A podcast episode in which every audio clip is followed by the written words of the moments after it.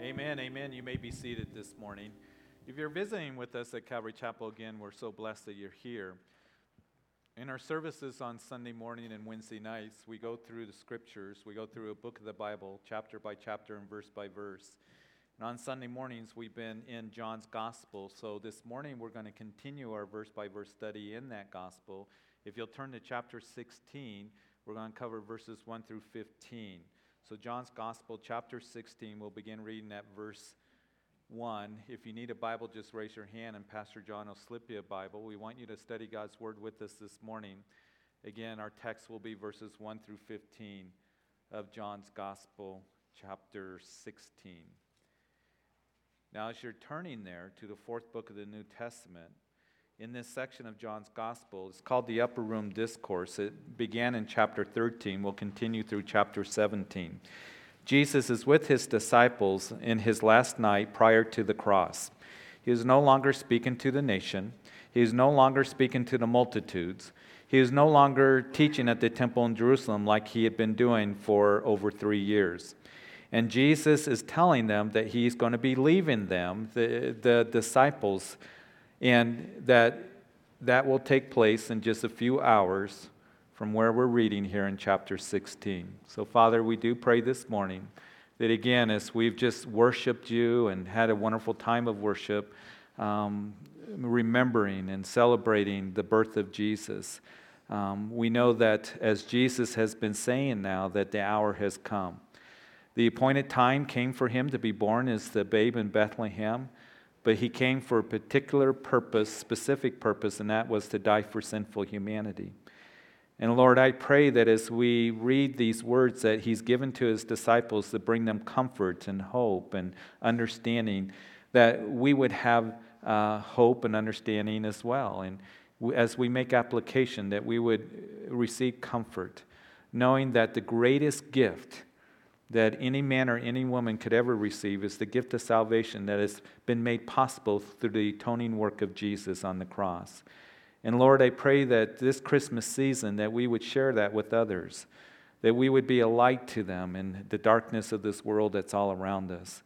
And Lord, I pray that today we would be edified for these few moments, that we would stop in the busyness of the season and really find rest in you as you speak to our hearts and touch our hearts. And so we give you this time in the study of your word. In Jesus' name, amen. So here is Judas. He's already left the 11 there in the upper room, Judas the betrayer. And he is with the religious leaders as they're gathering a detachment of soldiers to go and arrest Jesus. That will take place in a garden that is called Gethsemane. So Jesus says, to his disciples as he has left the upper room with the 11 that are left with him, that are his.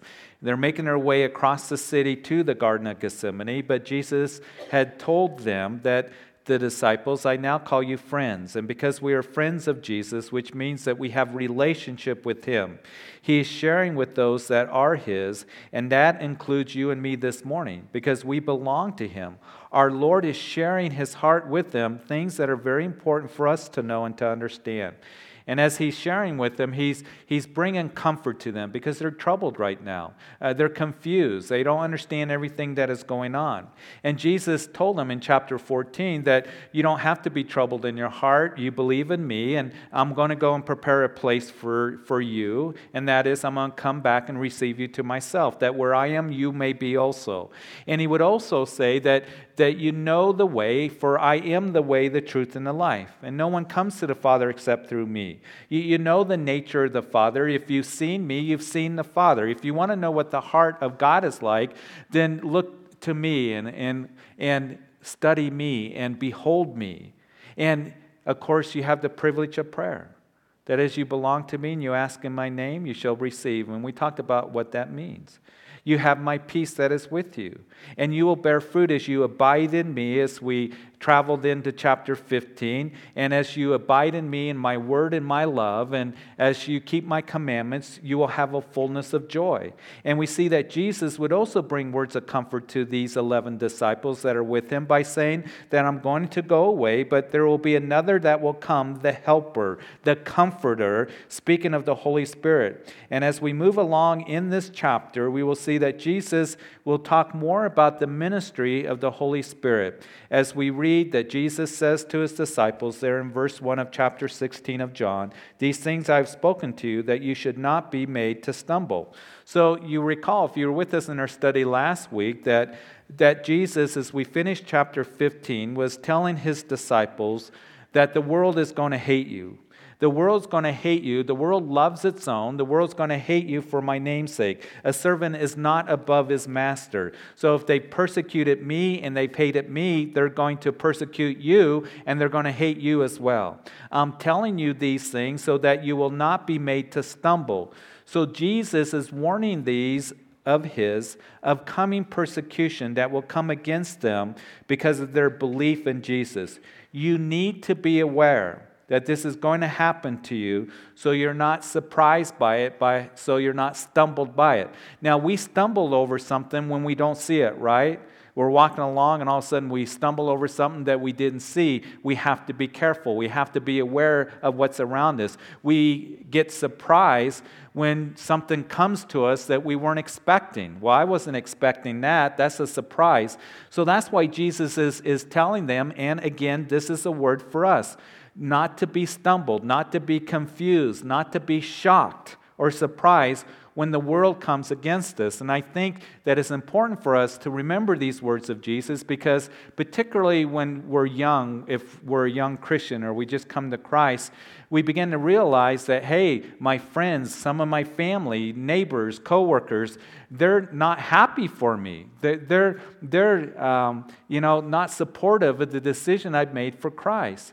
And it isn't long before we realize that the world comes against us. And again, because the world loves its own.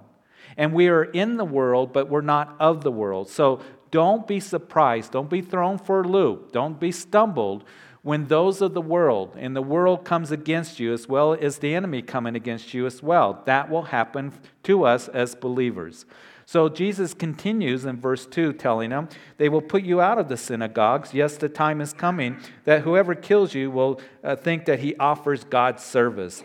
And these things they will do to you because they have not known the Father nor me.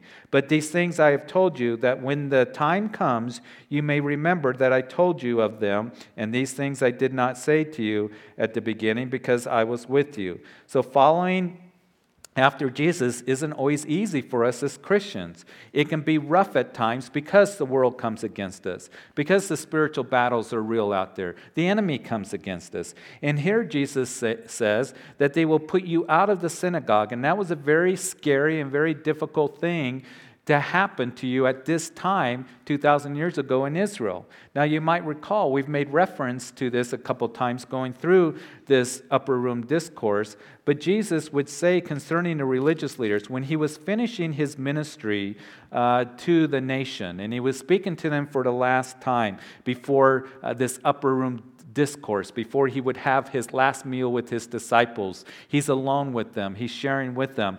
But right before he did that, he would uh, be speaking to the nation, to the religious leaders. And it tells us that even among the rulers in chapter 12, verse 42, many believed in him, but because of the Pharisees, they did not confess him, lest they should be put out of the synagogue.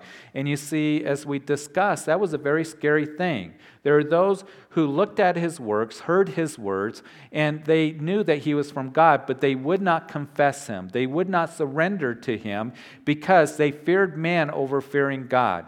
And to be put out of the synagogue, such as that man in chapter 9, remember the man who was born blind, that Jesus brought healing to him, rubbed mud in his eyes, and told him to go wash in the pool of Siloam, which means sent, and, and that man did. And he was brought before the religious leaders, and they really uh, were uh, coming against him. And, and how were you able to see? And what did this man do? And, and they would end up casting him out of the synagogue.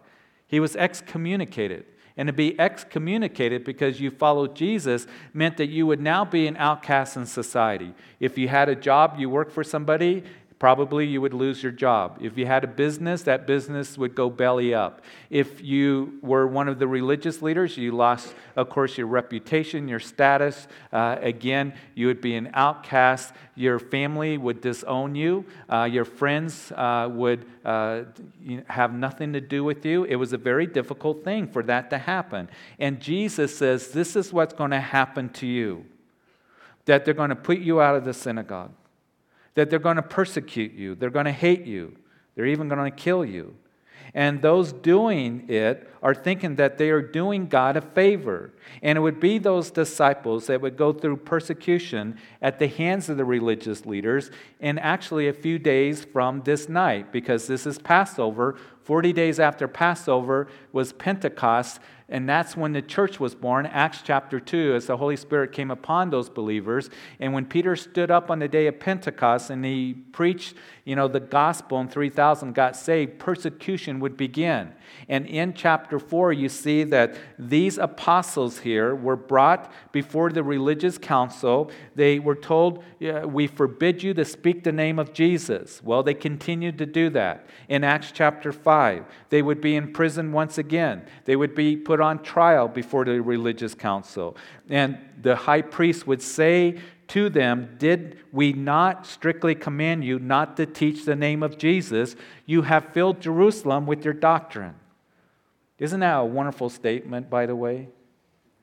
You guys, you keep speaking the name of Jesus. You fill Jerusalem with your doctrine, that is with the gospel. And I hope and pray that that would be said of this church, Calvary Chapel that we would fill Greeley, that we would fill Weld County with the gospel, that we would let people know that Jesus loves them and died for them, that, that He is our only hope, He's our salvation, right? As we do that, as, as you go out and share, as we have ministry that reach out to others, as we have the radio program, that reaches all along the front range. It's so exciting to fill Greeley, Weld County, the front range with the doctrine, the gospel of Jesus Christ, so people can come to the light. But we will be persecuted for it, just as they were. And it continued in Acts chapter 7. Stephen, of course, you know, the first deacon was martyred. He was stoned to death by the religious council. And then in chapter 8, persecution came to the Christians. A very difficult and hard persecution came to them by the hands of Saul as he caused havoc on the church.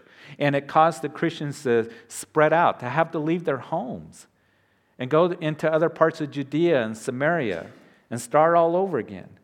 So persecution would come by those who thought that they were doing it for God, being spiritual. And so the Lord is preparing them for what is going to be coming. They're going to do bad things to you. But remember that ultimately it's a good thing that you are persecuted in that. It means that you really belong to me. And because you belong to me, they will hate you because they hated me first. Jesus goes on to say in verse 5 But now I go away to him who sent me. And none of you asked me, Where are you going? But because I have said these things to you, sorrow has filled your heart. So the disciples would understandably have sorrow in their heart at this time because he was leaving them. He had been with them for over three years. These guys had left everything to be with him. They saw the incredible miracles. The great multitudes had gathered there was an expectation that he was going to throw off the yoke of Rome. And now they realize that throwing off the yoke of Rome is not going to happen at this time. They don't understand everything that is happening. So sorrow has filled their hearts. They didn't fully understand about his atoning work on the cross, his burial, his resurrection, and eventual ascension back to the Father. All they know about, all they can think about right now at this moment is that he's saying that he's leaving us, and where I'm going, you can't come. In verse 7, nevertheless, I tell you the truth. It is to your advantage that I go away. For if I do not go away, the Helper will not come to you, but if I depart, I will send him to you. So, as their hearts are filled with sorrow, as their hearts are troubled, Jesus begins to explain to them that it's to your advantage that I leave. Now, I'm sure that these guys are thinking, no, it's not to our advantage. We want you to stay. We, we want you to be with us. But Jesus now wants them to understand that when he dies for them and resurrects from the grave and goes back to the Father, that the Helper will come, speaking, of course, of the Holy Spirit.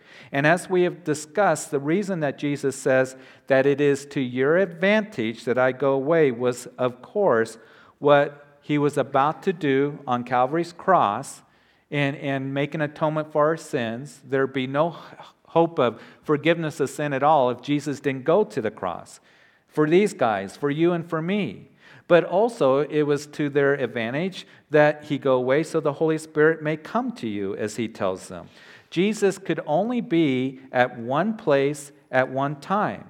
The Holy Spirit, of course, as we've seen that Jesus has already told them, will be in you, will be with and um, in all believers at all times. That's the advantage of the Holy Spirit coming, the comforter, the helper. God in us in the person of the Holy Spirit.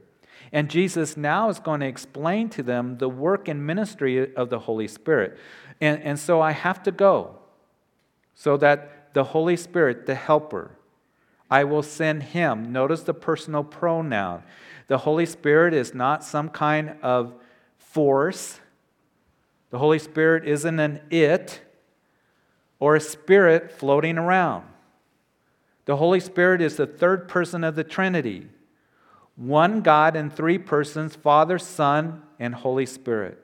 And it is very, very important for us to understand that because if I view the Holy Spirit as a thing, or an essence, or a force, or, or a power, then my focus will become related to the Holy Spirit. How much of the Holy Spirit do I have? It's almost like the Star Wars mentality. I understand there's a new Star Wars movie that's coming out next year in the theaters. You know, those of us who have been around Star Wars or watched it, the Force, the Force be with you. Kind of like that mentality. When I understand Him to be a person, the third person of the Godhead, He is God Almighty, then my focus is how much of me does the person of the Holy Spirit have? It's two different mentalities.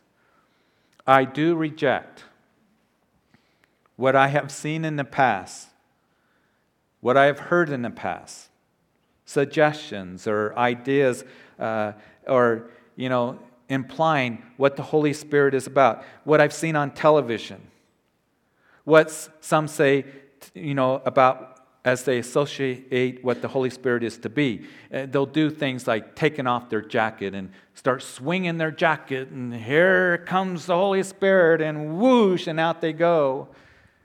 Or I've even seen one guy, he's kind of like, here's the Holy Spirit, you know, like a softball. Are you ready? And whoosh, and throw it out, and all these people are mowed over, and all of this. The idea of the Holy Spirit coming upon people so they will bark like a dog or an animal. And this is popular in some parts of the church. Crawling on their hands and knees and howling, or drunkenness, staggering around, and then telling people that this is the ministry of the Holy Spirit. This is what you should desire. Nowhere, absolutely nowhere in the scriptures do I see those kinds of things that we should desire. Staggering around. The fruit of the Spirit is self control.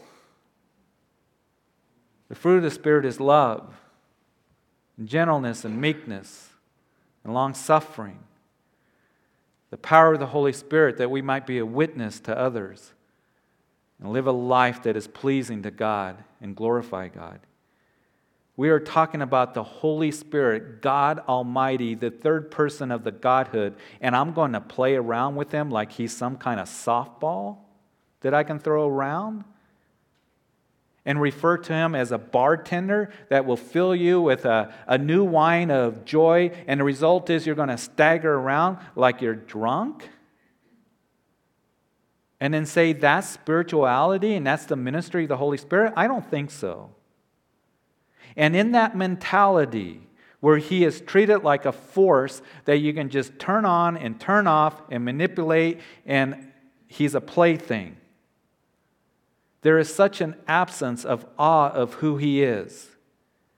and a missing out of a real quality and depth of godliness that He wants to do in our lives, of true power that is available to each one of us as believers, as we come in humility and in submission to the work that the Holy Spirit wants to do in each of our lives.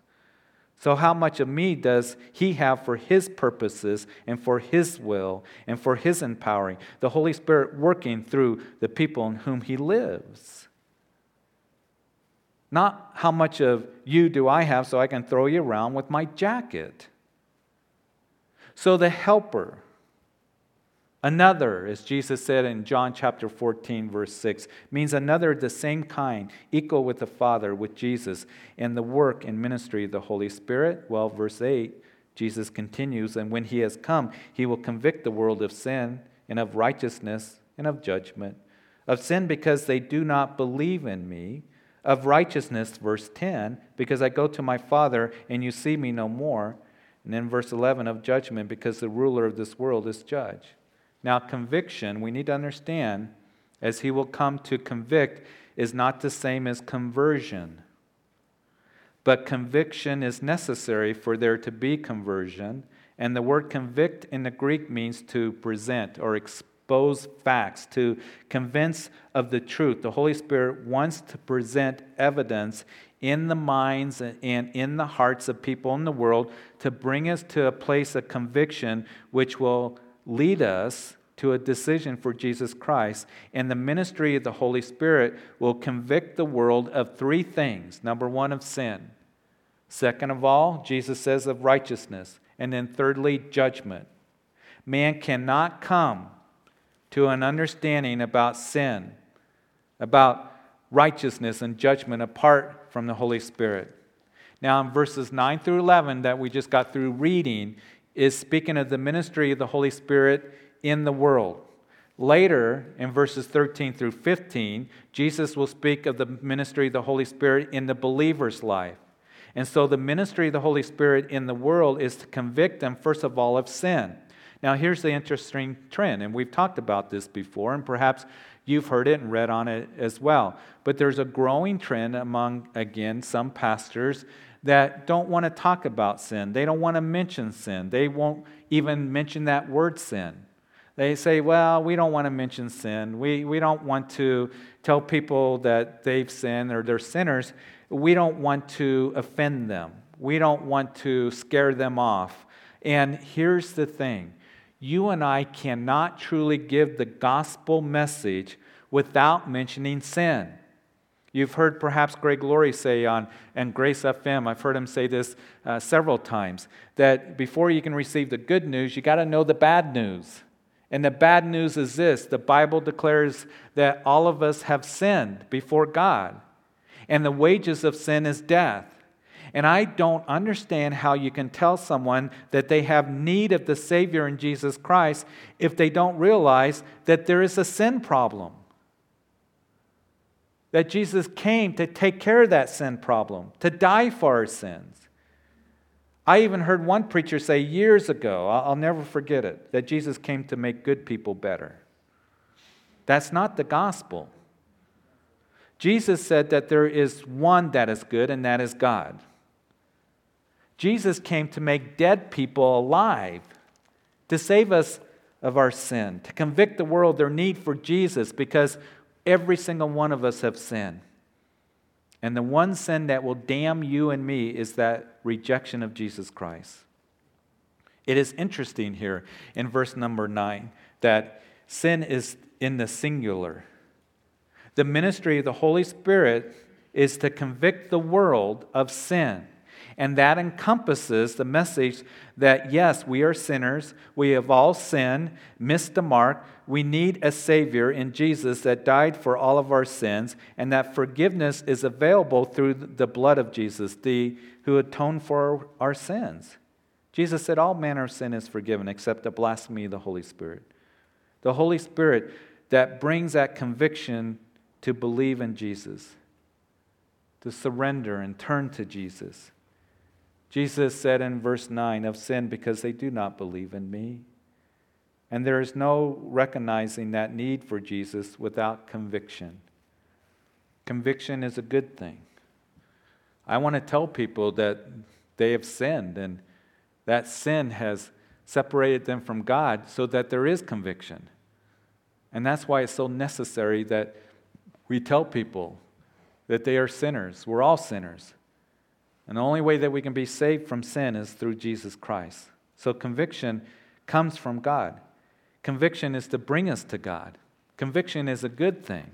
Now, to the world, conviction is to bring you, as I said, to a saving knowledge of Jesus Christ.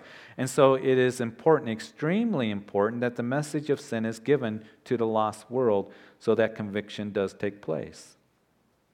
Yet some will be afraid to do that. Well, we don't want to be condemning or exclusive or seem intolerable or want to judge or scare people away. We want people to feel good about themselves. That's the popular thing today. Listen, I'm all for feeling good about life and things like that, but here's the thing we got to know truth. And we're not really showing love to people if we're not giving them the truth, that they're lost without Jesus Christ. So, the work of the Holy Spirit in the believer's life, then for you and for me as believers, is to bring conviction to us when we are sinning or going down the wrong path or whatever. And again, it is beneficial to us when that happens, isn't it? We want the conviction of the Holy Spirit. We want the chastening of the Lord in our lives. I'll tell you what is more scary than the chastening of the Lord. He chastens us because He does love us. But what is more scary than the chastening of, of the Lord is not to have the chastening of the Lord. To continue going down a road or having an attitude or living a life that is contrary to what God wants us to live, and then we miss out on that abundant life.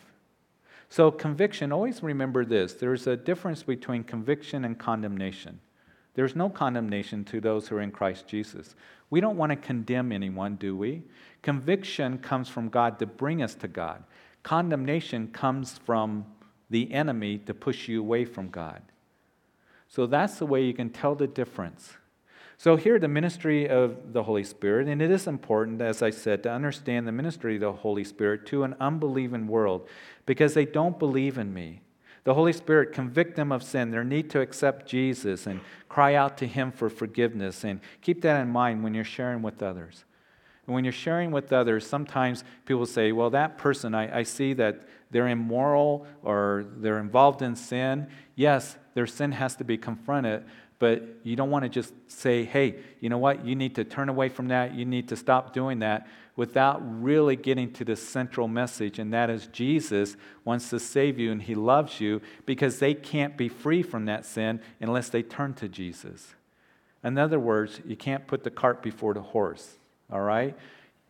Before you can clean the fish, you got to catch the fish. So make sure that you give them Jesus.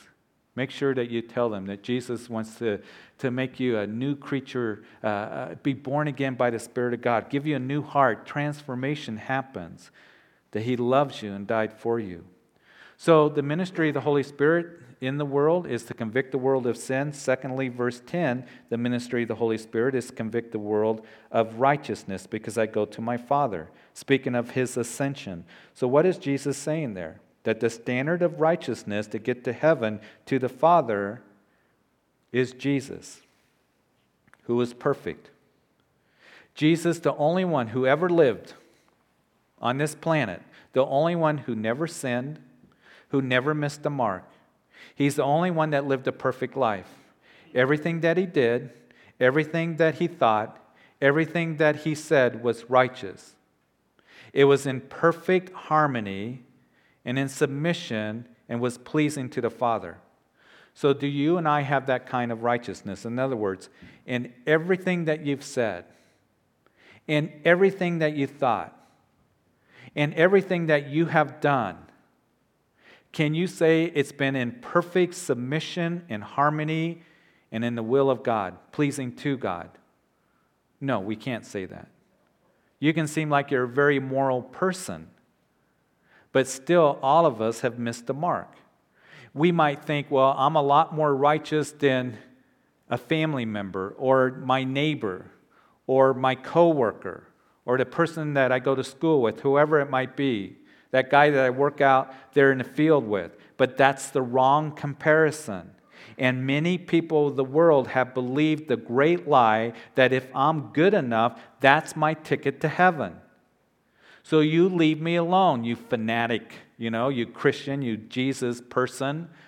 And that's what they'll think. I'm better than that guy. I'm better than that person. I'm better than that group. Paul, when he was writing to the Romans in chapter 10, he's talking about the Jews that he had a heart for, wanting them to receive the gospel, their need for the gospel. And he writes in verse 4 that for Christ is the end of the law for righteousness for everyone who believes. They were thinking because they had the law, they were thinking because they were the covenant people, that they were saved, that that was their righteousness. And Paul goes on to write, for they being ignorant of God's righteousness and seeking to establish their own righteousness, have not submitted to the righteousness of God. You remember in the Sermon on the Mount in Matthew's Gospel that Jesus told his disciples that your righteousness must exceed that of the scribes and the Pharisees. And I'm sure that when the disciples heard that, they were just absolutely floored. What do you mean? What do you mean? That our righteousness must exceed the righteousness of the scribes and the Pharisees, those religious leaders. No one is more righteous than they are. I mean, look at them, their long robes, the phylacteries on their heads and on their, on their hands, and, and saying the long prayers on the street corners, and fasting, uh, and all their you know, tithing, even the seeds of their garden. No one is more righteous than they are. What do you mean our righteousness must exceed the righteousness of the scribes and the Pharisees? And we know that Paul would write, and as the scriptures would tell us, that all of our righteousness is as filthy rags before God. We see a powerful illustration of that in the book of Zechariah in the Old Testament, chapter 3, Zechariah has that vision of Joshua, the high priest, the religious leaders that's standing before God, and he's in these filthy robes. Now, to the world, to the people uh, of Judah at that time, he would have the high priestly garments. They were beautiful, the breastplate, the mitre, and all of this. But before God, he's wearing filthy rags, and, and the Lord says to him, Take those filthy rags off him and give him new garments. It's, it's a spiritual picture, illustration of a very important spiritual truth. You see, to the world, you and I may look righteous compared to others that are in the world, but before God, a person presenting their own righteousness to God is found filthy. And the only righteousness that will be accepted is not the righteousness of a scribe or a Pharisee or a religious person or a good person or a moral person or a sincere person. It is only the righteousness of Jesus Christ. And so we are told in 2 Corinthians chapter 5 verse 21, for he that is Jesus made him uh, who knew no sin to be sin for us that we might become the righteousness of God in him. So Jesus was who knew no sin was made sin for us that we might become the righteousness of God in him. Here's the thing. If anybody is here that you think that I can get in on my own righteousness, that I'm a good person, I'm a religious person, uh, I, am a good father, a good mother, uh, I support my family, uh, I'm a moral person, I, I belong to a church, anyone who's here that might think that, or somebody that you might talk to, my question is this. How righteous do you have to be? Where's the line? Are you sure that you're righteous enough? Are you absolutely sure? Because what if you're not? What if you fall just a little bit short? So, the work in the ministry of the Holy Spirit is convict the world of sin because they do not believe in me. Second of all, righteousness because I go to my Father and you will see me no more. And then, thirdly, of judgment because the ruler of this world is judge. Interesting, the ruler of this world is speaking of Satan. The death and resurrection of Jesus was a condemnation of Satan. By Jesus' victory over death, he defeated Satan who held the power of death.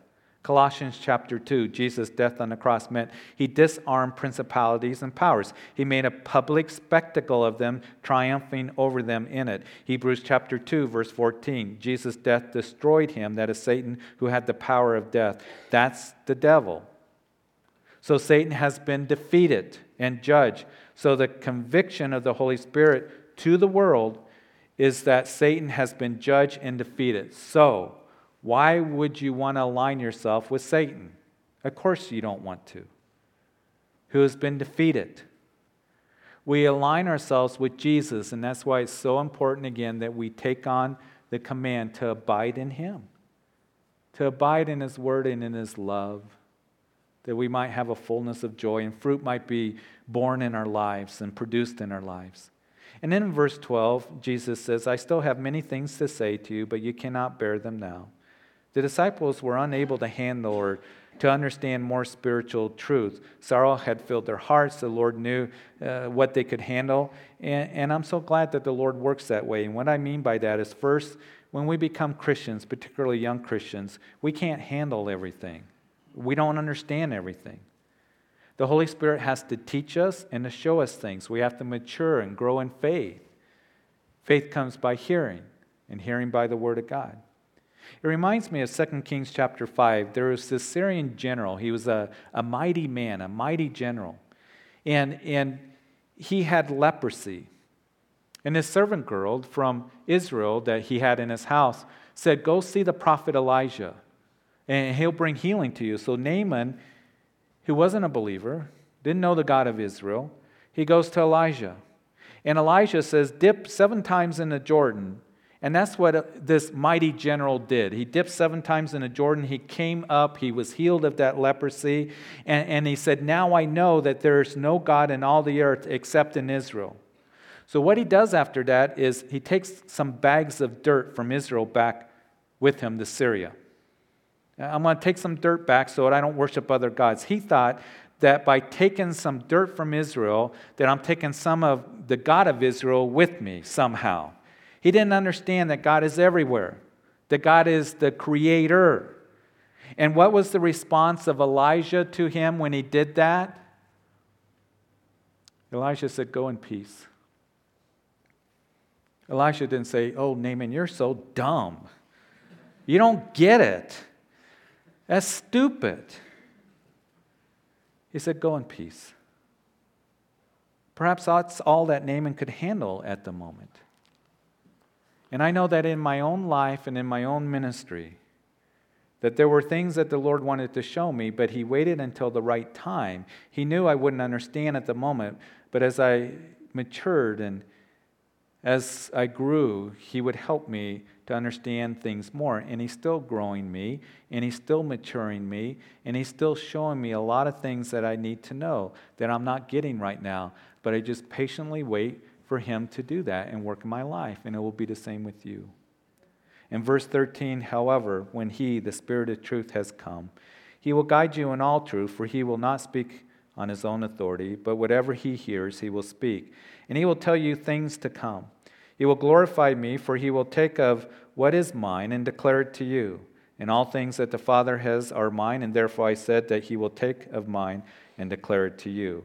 Now, Jesus is speaking of the ministry of the Holy Spirit as it relates to believers.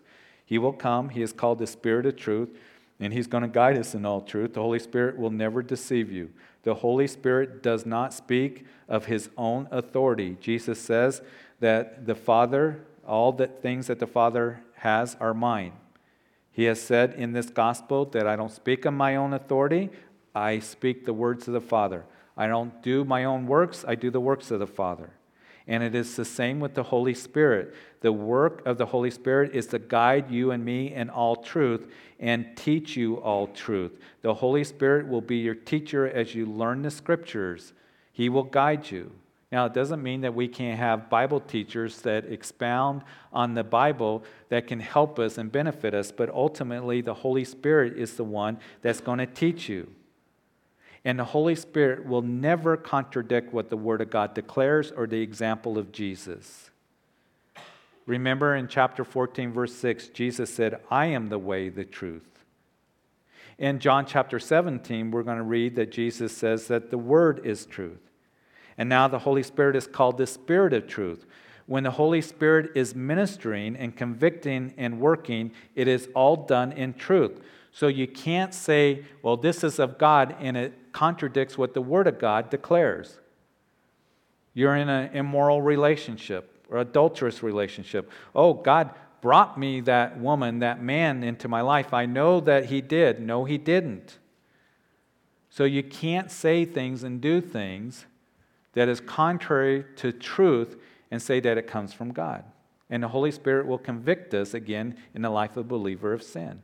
You know, that's what's so wonderful about when you read the book of Acts. The early Christians turned the world upside down because you see they were full of the Holy Spirit. We hear a lot today in the church about being, you know, purpose driven. Listen, I want you and I want this church to be spirit driven. And the Lord guiding us and directing us and empowering us and teaching us. It's not by might nor by power, but by my spirit, says the Lord of hosts. The Holy Spirit ministering, working in our lives, is to glorify Jesus, verse 14. We read in chapter 15, verse 26, is to testify of Jesus. Acts chapter 1 the Holy Spirit will come upon you to give you the power to be my witnesses in Jerusalem, Judea, Samaria, to the uttermost parts of the earth. Our Christian lives is not about being a religious person or to show off your grasp of spiritual understanding. It is to testify of Jesus and to bring glory to Him by the work and ministry of the Holy Spirit in our lives. So, Father, we thank you. Lord, as we stop here at this point in our study, we thank you that Jesus came and is speaking such powerful and important truth in the lives of these disciples and into our lives as well. And I thank you that we see the, the role, the, the work, the ministry of the Holy Spirit in the world and in our lives personally. And Father, how we need Him dwelling in our hearts, teaching us and guiding us and empowering us. And Lord, to be a testimony of Jesus and the truth of Jesus and the gospel, and to glorify you by the working of the Holy Spirit in our lives. Father, I come this morning and I pray the ministry of the Holy Spirit is to convict the world of sin because they do not believe in Jesus. And I pray this morning that that ministry will be taking place, not just here, but throughout churches throughout the world that meet on the first day of the week, presenting the gospel to a lost world. And Lord, I do pray if there's anyone that is here this morning that you've never surrendered your life to Jesus Christ. Maybe you considered yourself a good person. Maybe you grew up in the church. Maybe you belong to a church. Maybe you're here and you think, I've sinned so bad that, that God can never accept me. He loves you all manner of sin he died for. And the invitation is given to you whosoever believes in him. That's for anyone. But you can't get in on your own righteousness. And don't believe the, the condemnation of the enemy that says you can't come to the Jesus Christ. His invitation is given to you this morning to come and believe in him and be forgiven. Jesus died for every one of your sins. He was put into a grave and he rose again after three days and he's alive. And he wants to make you a new creation in Christ, to forgive you, to give you the hope of heaven. If that means anything to anyone today, will you open up your heart to Jesus? He is your salvation, there's none other. No one else died for you, no one else rose from the grave, conquered sin and death, only Jesus. Validating who he was, the Son of God, and what he did for you in dying on the cross. He loves you. And if you believe in your heart the Lord Jesus and confess with your mouth that God raised him from the dead, you shall be saved. And whoever calls on the name of the Lord shall be saved. Today is the day of salvation. Will you give your heart to him if that means anything to anyone this morning? You pray right where you're sitting. with your heart that Jesus, I believe that you died for my sins. Forgive me of my sins. I believe that you were put into a grave and you rose again and you're alive, desiring to sit on the throne of my heart. And now I open up my heart to you. I surrender my life to you. Be my personal Lord and Savior. And thank you for dying for me and thank you for saving me. Thank you for coming to this world born in Bethlehem, the light of the world. My life is not its own. Help me to live for you all the days of my life. In Jesus' name.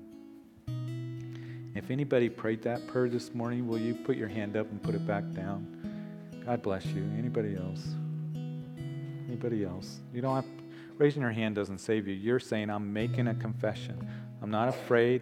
I'm making a statement of faith that I've come to Christ. Anybody else at all? And if you're out in a coffee shop, you can raise your hand and or just write a note there on the communication sheet and Father, I thank you for the work that you've done. The convicting of sin. And Lord, lives that you have changed and touched. A new beginning when we come to you. The greatest gift of all, salvation. A free gift. We can't earn it. And Lord, I thank you for the hope that we have and the ministry and work of the Holy Spirit in our lives. So, Lord, I pray that as we leave this place and as we'll be heading towards Christmas in the next few days, that your joy would a fullness would be in our hearts and the peace would be in our lives. We know it only comes from you. That you would bless your people. You would keep us safe. Those who are going to be traveling, that you'd have a hand of protection upon them. Those who perhaps have family that are traveling to us, Lord, we pray the same thing for them. And family and friends and coworkers and others that we are with, Lord, may we give the message of the gospel of light and truth to them. Is so wonderful and freeing. It brings salvation to a lost world, to a dying world. Bless everyone here as we go our way now, Lord. And it's in Jesus' name that we pray. And all of God's people said, Amen. Amen. Would you please stand?